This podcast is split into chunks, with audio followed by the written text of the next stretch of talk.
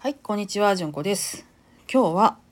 病院にかかるのにおすすめの時間帯は朝一ですっていう話をします。朝一番です。このちょっと根拠みたいなのをちょっと喋ろうと思います。なんでか。それはね、人が潤沢っていうのがまずあります。私みたいなパートの看護師、ね、日勤足りてますね。っていうことはですね、えー人がやっぱり要件いるんですよ。だから手は足りてるっていう状態です。それからね、物も足りてる。前日に終わった後の、えー、ものを発注したりとかあの倉庫から持ってきたりとかして朝一全部物が揃った状態で外来が始まります。なので物がないっていうことがまず起こりにくいんです。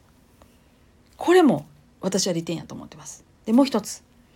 えーそれはねお医者さんが比較的疲れていないということです。人間ね誰だって疲れるじゃないですか。疲れるとパフォーマンス落ちるでしょ。でも朝一って疲れてないっていう可能性が高いんです、え可能性って言ったのは何でかって言ったらねお医者さんのね働き方って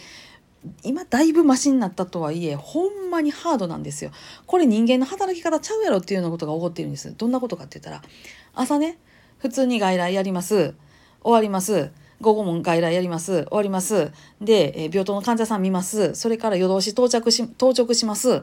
一睡も寝てません。翌日の朝普通に外来始まります。こんなような勤務がいっぱいあるんですよ。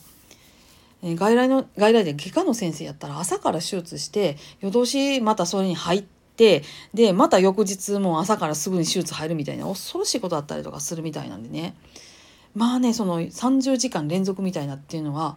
まだ撲滅されてない文化なんですよ。でもその中でも比較的朝一って言ったら疲れてないかもしれない時間帯に当たりそうやとこの話聞いて思っていただけないですかね。なので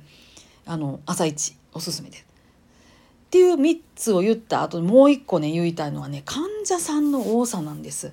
で私がこの間から耳鼻、科と整形外科と歯医者さんと3軒行ってるんですけど、えーっとね、全部朝一で電話してあのあかんかったっていうかねえっとね耳鼻科は、えー、2件ねウェブ予約が全部満杯やったんでで1件はウェブ予約も窓口も全部あかんかったんで慌てて行って最後から2番目のとこに入れてもらったんですよ。で整形外科はもうギリギリ一番最後のとこに滑り込んだんですよもう直接窓口行って。で歯医者さんは電話かけまくって、えー今日のな何時の枠がと空いたんでそこ来てくださいっていう感じのとこに行ったんですよ。患者さんが混んでる時っていうのってあるのででも絶対見てほしいっていうんやったら朝一の枠やったらワンチャンこうやって滑り滑り込めることがあるのでなので以上の4つの理由からですね私はもうだいぶ調子悪いとか待てる病気とかやったら普通の診療時間内の朝一番を狙うっていうのをしていただきたいなって思ってます。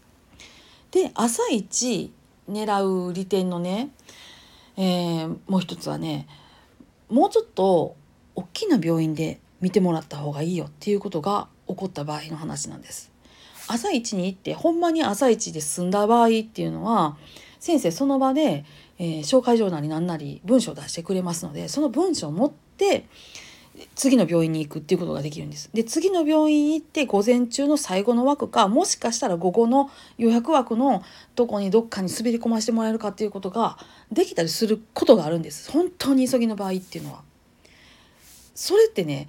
翌日またとかっていうことじゃないしあの夕方とかに紹介状もらったらまたしんどい時間がもうちょっと増えて次の日とかになっちゃうので本当に急いだ場合っていうのは本当に私たちが仕事をしている時間帯に来ていただけるのでほんま調子悪いんやったら朝一来てください。私らにもね営業時間があるんですよ。私たちが、えー正気を保てる時間っていうのが